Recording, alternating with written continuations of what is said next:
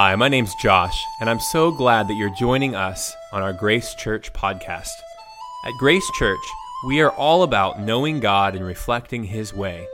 I hope this sermon will do just that by feeding your mind with the knowledge of God and engaging your heart to live a life reflecting His grace and truth.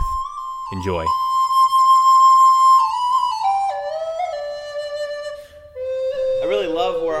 Lectionary reading is. That is the readings that we have every week, where it's taken us recently, particularly in the gospel. If you remember a couple weeks ago, we saw Jesus calming the storm as he was asleep and then woken up and he stills the storm.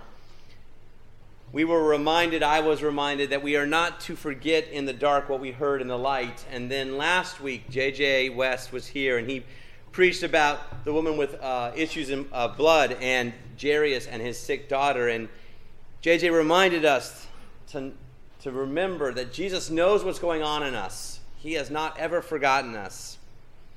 And today, here in Mark chapter 6, we see Jesus going to the synagogue. And what I love in all of these readings, and hopefully you are a Bible reader who loves this too, because this is what makes it so relevant to me, is that these are stories filled with little tiny intimate details. Basically, about how Jesus does life and I need to know how to do life. So these texts are really helpful to me, and I hope they are to you because of all the details. So let's look at Mark 6 today. Now, as we turn to that, uh, what's happening here with Jesus in the synagogue, I want to begin by telling you a phrase, sometimes called a proverb, that you probably know. And it goes, Familiarity breeds contempt. Familiarity breeds contempt. The idea being that the more you know somebody, the more that you are a part of their lives, the more you see their shortcomings. More than just seeing their shortcomings, you begin to dislike their shortcomings. And then you begin to dislike them. Contempt is this really interesting, painful, strong emotion. This reaction to not feeling cared for, not feeling cared about. And so, contempt is a very, very strong word that we use when we think someone deserves scorn, deserves our judgment, sometimes even deserves our hatred. That's when we have contempt from them. And we, so goes the Proverbs, say that familiarity breeds that. So, let's look at Mark 6. Let's see if that's an example of that. It says that as he came to the synagogue, they knew him. This was his hometown, Nazareth. So, they were, of course, familiar with him. And they experience his greatness. Actually, what the text says is they were astounded. So they don't see his shortcomings, they see how awesome he's become. So this isn't a familiarity breeds contempt moment. This is something much different, much deeper, much more personal for them, and I think personal for us as well. Now, there's a side problem here that we very often have with biblical texts that we read, and there are no side notes about tone, about intonation, about inflection. How did they say that? So, what we can see in the text is they are amazed. So, I don't know what that amazement sounded like or looked like, but the very next thing I see from these people is they go from amazement to offense. They go from awe to anger. How does that happen? How do we go from awe to anger? Well, the easiest thing I could think about for myself was how does that happen for me? How does that happen for us? And it's pretty simple, actually, because it happens all the time. This little thing called sin, which is not so little. Sins like jealousy, envy, arrogance, pride begin to actually, they have already worked their way, wormed their way into our heart. And so, in these moments, when we see other people's success, when we see their achievements, we get angry. We want to find fault. We become dissatisfied so much with our own situation sometimes that it raises up frustrations inside of us that we might not even know that we had. That ever happened to you? In that moment when you are happy, perhaps content, doing life, and you see someone who's doing more, maybe has more, maybe appears to be doing life better than you, and then suddenly what might have been little frustrations in your life become big frustrations for you.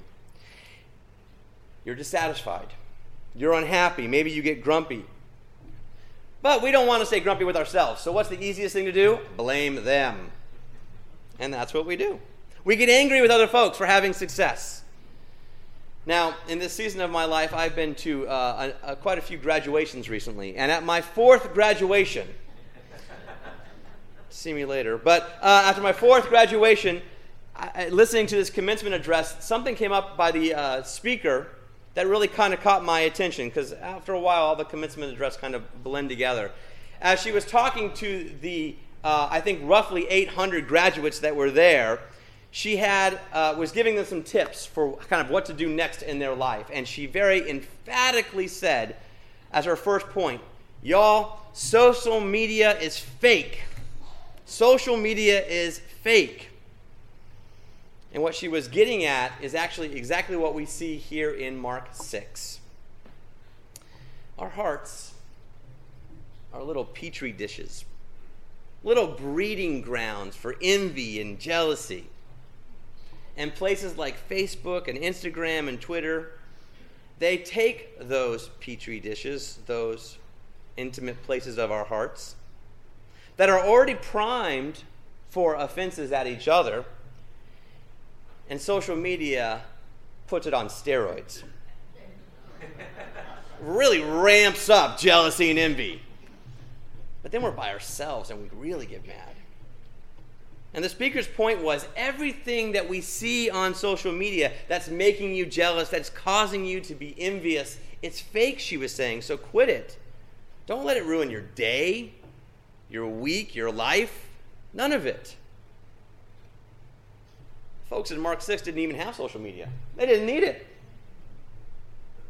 Those feelings have been around just for uh, forever. And why are they around? Well, lots of reasons, not just one, but just a couple very quickly are sometimes we're reacting. We're reacting to our own unhappiness, our own discontentment, our own unmet expectations by the mediocrity of life because life is boring and we just got to do it.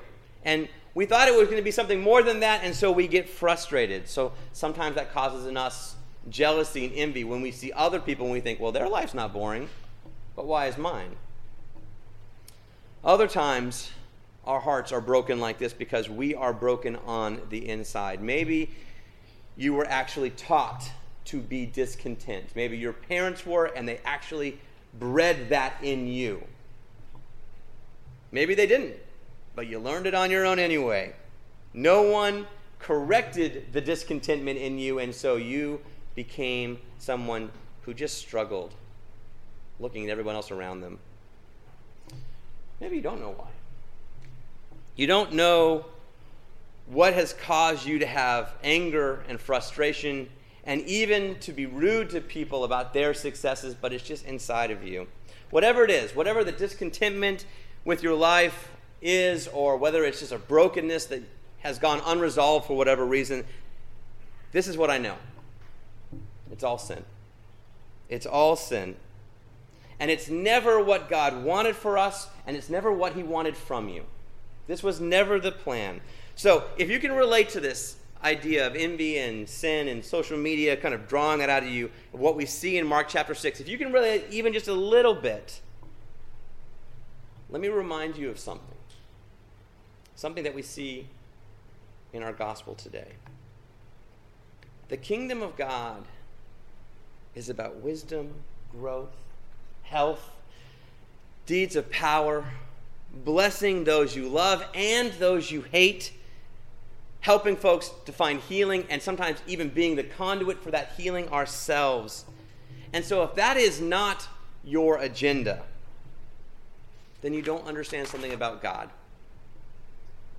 You don't understand that God's intent was to bless us, to grow us, to heal us, to do all those good things all the time, every day. And so, if someone else's success is just too much for you, the sin is in you, not them. I'll go even a step further and say that when we tear someone down, when we speak poorly, when we wish poorly on someone else, particularly when they're doing well, when they're having successes,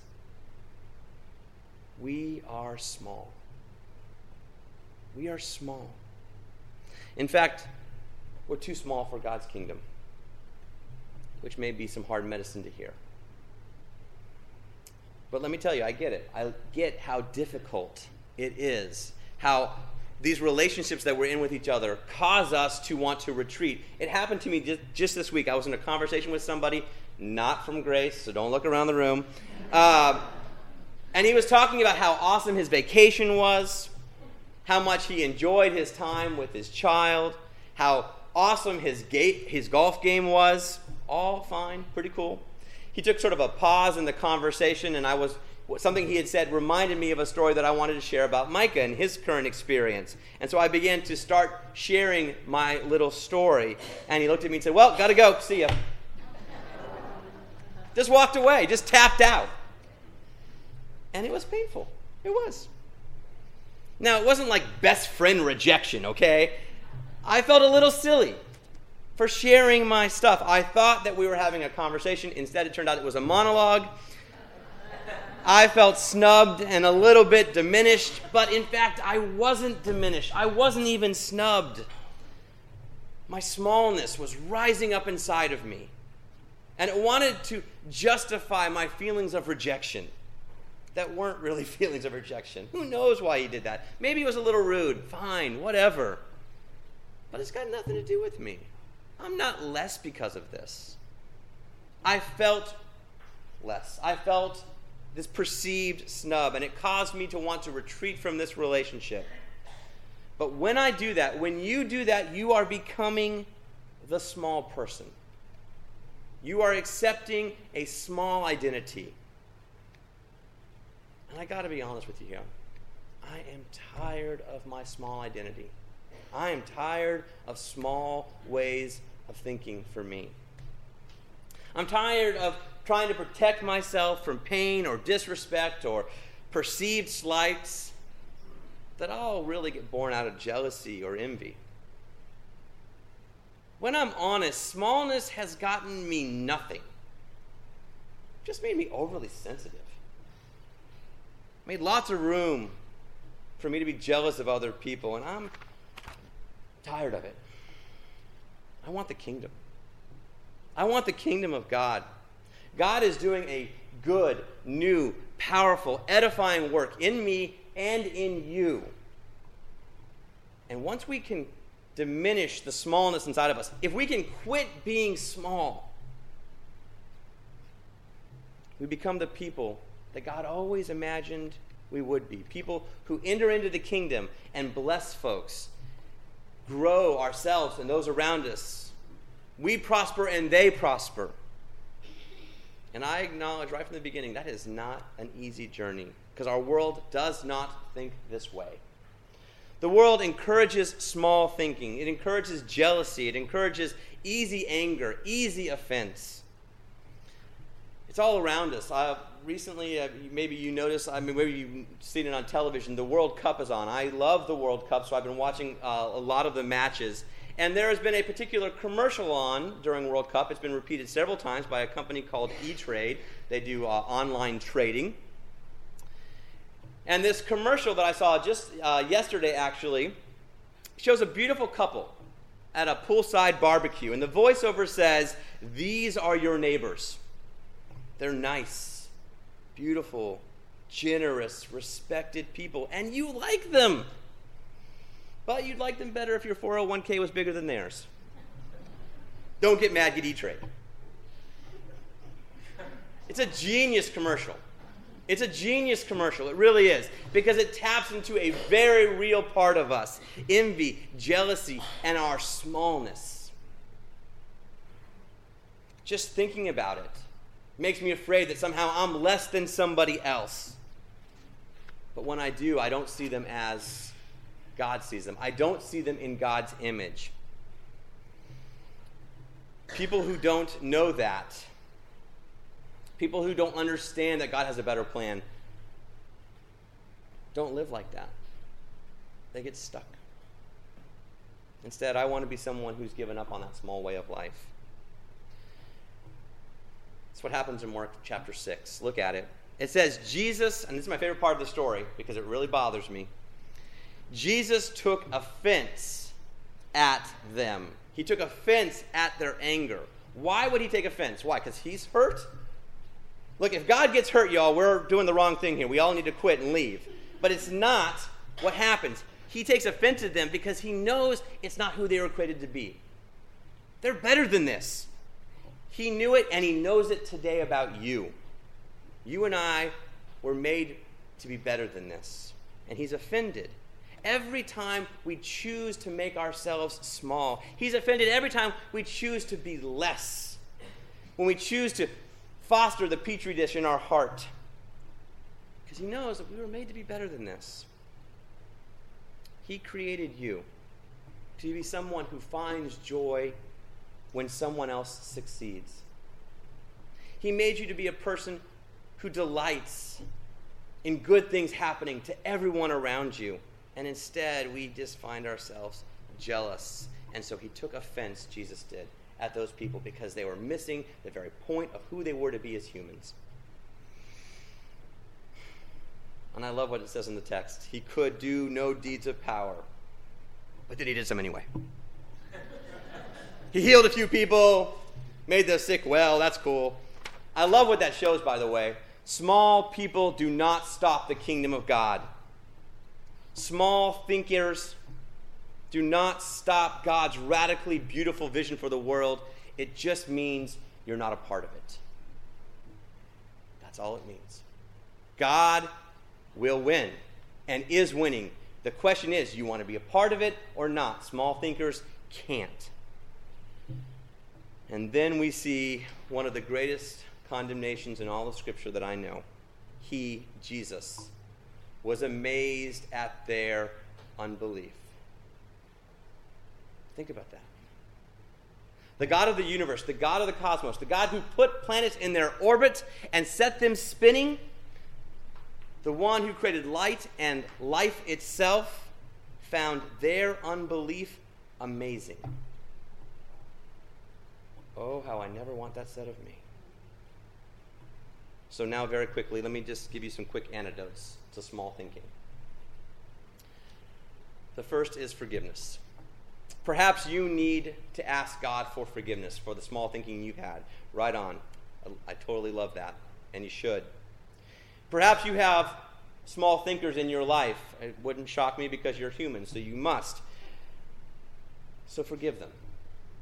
Even before they've asked for it, do the radical thing and forgive them for the ways in which they are thinking small about you or about the world. Forgiveness is the answer. Forgiveness is the way out. Mark 6 makes it clear. You don't need anything other than what God has already given you, what He's already provided you. Forgiveness for yourself, from God, and to other people enables you to get, to receive what God has for you. So that's the first one. The second one is tough to hear, but I'm going to tell you that I think some of us, maybe all of us, need to get some thicker skin.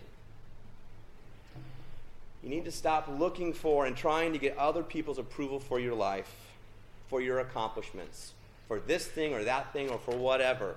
You need to stop being so upset at every slight or per- perceived injustice and get some thicker skin. We're going to sin against each other. We're going to mess this up. So you got to toughen up a little bit. The Bible's clear fear God, fear Him alone. He's the only one that can and, in fact, will make you whole not anybody else, and not what they think about you. And not even what you think about yourself will make you whole. So, forgiveness, getting some thicker skin, and finally, we need to grow some grace. We need to grow some grace. The reality of this world is this some people are never going to get this. Some people that you know are never going to stop being small. Small thinkers, small actors, they just get stuck. I don't know why. I don't know why some folks just don't grow, but they don't. They get stagnant, they just get stuck. Here's what you can do for them grace. The gift of God's love and mercy, even though it's the last thing that you think they deserve. And if you're somebody who feels stuck, it's not over. It's not over till you quit. And there's grace for you right now. And if you've got some of these stuck people in your life who are stuck in small thinking, don't rough them up. Do not send them the podcast of this sermon. They do not need it. You need it. You are here. Save it for you. Do you know how bad that would make them feel? I mean, do you get that? People always like, Can I have a copy of your sermon? I want to send it to so and so. I'm like, Why? They weren't here. Don't do it. You were here. Just live that out. So don't send this to anybody. Give them grace instead. Grow grace inside of you for them. Because isn't that exactly what God did for us first? We hated him, and so we killed him. We put him on trial and we sent him to death because we thought that was the only way to make ourselves feel better. And he had enough grace for us to not let death be the end of the story. So he gave us grace first, so you can give grace to others today. Those are the antidotes forgiveness, some thicker, th- thicker skin, and growing some grace inside of you. If you're up for that challenge, and I pray that you are, you will see, in fact, the same miracles that Jesus saw, and the Bible tells us even more. Why? Because you're a part of the kingdom of God and not your kingdom anymore. So let me pray for us. Father, we first just begin with confession that we are small people who take petty slights, places that we have felt offended, and we make them a core of our being, and they are not. And I pray right now, God, that you would use your Holy Spirit's scalpel to cut them out of us. As painful as that may be, that we would repent and we would uh, confess to you that that is not who we were created to be, and we don't want to be that person anymore. We want you to be amazed at us, God, because of the grace we have, not because we are not the people that we were created. So, God, instead, help us to be folks who are quick to forgive who have thicker skin than the rest of our society and are so eager to share your love and mercy and grace with those around us. Father, don't let us look like anybody else. Help us to give up on our 401ks or anything else that we might think makes us better than someone else. And instead, cause us to love and serve and be the people that you imagined at the dawn of time. Amen.